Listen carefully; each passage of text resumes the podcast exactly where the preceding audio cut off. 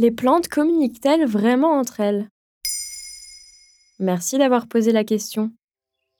En mars 2023, des chercheurs de l'Université de Tel Aviv ont pu enregistrer des sons émis par des plantes. En effet, cela fait 10 ans que des études montrent que les végétaux dégagent des vibrations, mais c'est la première fois que des audios sont captés. Bien que les sons n'aient pas pu être traduits, les chercheurs ont par exemple constaté que des plantes tomates faisaient peu de bruit lorsqu'ils étaient arrosés, mais qu'au bout de 4 ou 5 jours sans eau, la fréquence des sons enregistrés augmentait, les rendant de plus en plus aigus. Les scientifiques pensent qu'il s'agit ici d'une forme de communication.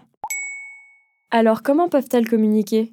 D'après une étude suédoise datant de 2018, on sait que les plantes communiquent souvent de manière silencieuse, par des échanges de signaux électriques très lents. Ils passent par différents organes et si deux plantes se touchent par leurs racines, elles peuvent communiquer par ressenti. De la même manière, les végétaux peuvent échanger à plusieurs mètres de distance via des messages chimiques passant par l'air. Convaincu de leur intelligence, le chercheur en botanique à l'université de Bonn en Allemagne František Baluska parle de neurobiologie végétale dans plusieurs de ses ouvrages. Les similitudes entre racines et cerveau vont très loin sur le plan structurel et moléculaire.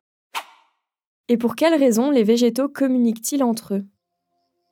C'est avant tout pour se protéger d'éventuels prédateurs. Les plantes sont pourvues d'environ 700 capteurs sensoriels qui leur permettent de s'adapter. Par exemple, les acacias sont capables, via des messages chimiques sous forme d'émission de gaz d'éthylène, de prévenir les végétaux alentours lorsqu'elle a subi une agression par un prédateur. Ils produiront ainsi une couche protectrice de tanins ayant reçu le message 5 sur 5. Selon Antoine Larieux, professeur de biologie à l'université de Leeds pour un article du Monde, d'autres méthodes existent. Chez la tomate, le gaz méthyl de jasmonate est produit après une attaque par un insecte ravageur. Si une plante placée à proximité a été exposée à ce composé, elle va accumuler des molécules particulières. Elles agissent directement au niveau du système digestif d'un insecte et en affectent le fonctionnement, le rendant malade.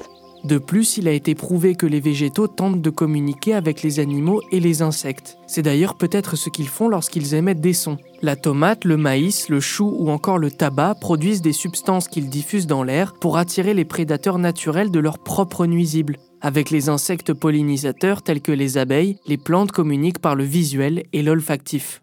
Et la communication des plantes peut-elle aider l'agriculture? En ce qui concerne les sons enregistrés par les chercheurs israéliens, ils supposent que ces ultrasons sont émis en cas de stress pour prévenir les végétaux et animaux alentours d'un manque d'eau. Cela permettrait aux agriculteurs, grâce à des micros adaptés, de mieux comprendre les besoins de leur plantation en temps réel. Les substances chimiques qu'ils dégagent permettent déjà à certains agriculteurs d'endurcir leurs plants afin de mieux se protéger de potentiels insectes ravageurs. Voilà comment les plantes communiquent entre elles. Maintenant, vous savez, un épisode écrit et réalisé par Samuel Lambrouzo. Ce podcast est disponible sur toutes les plateformes audio. N'hésitez pas à répondre au sondage du jour sur Spotify. Et si cet épisode vous a plu, vous pouvez également laisser des commentaires ou des étoiles sur vos applis de podcast préférés.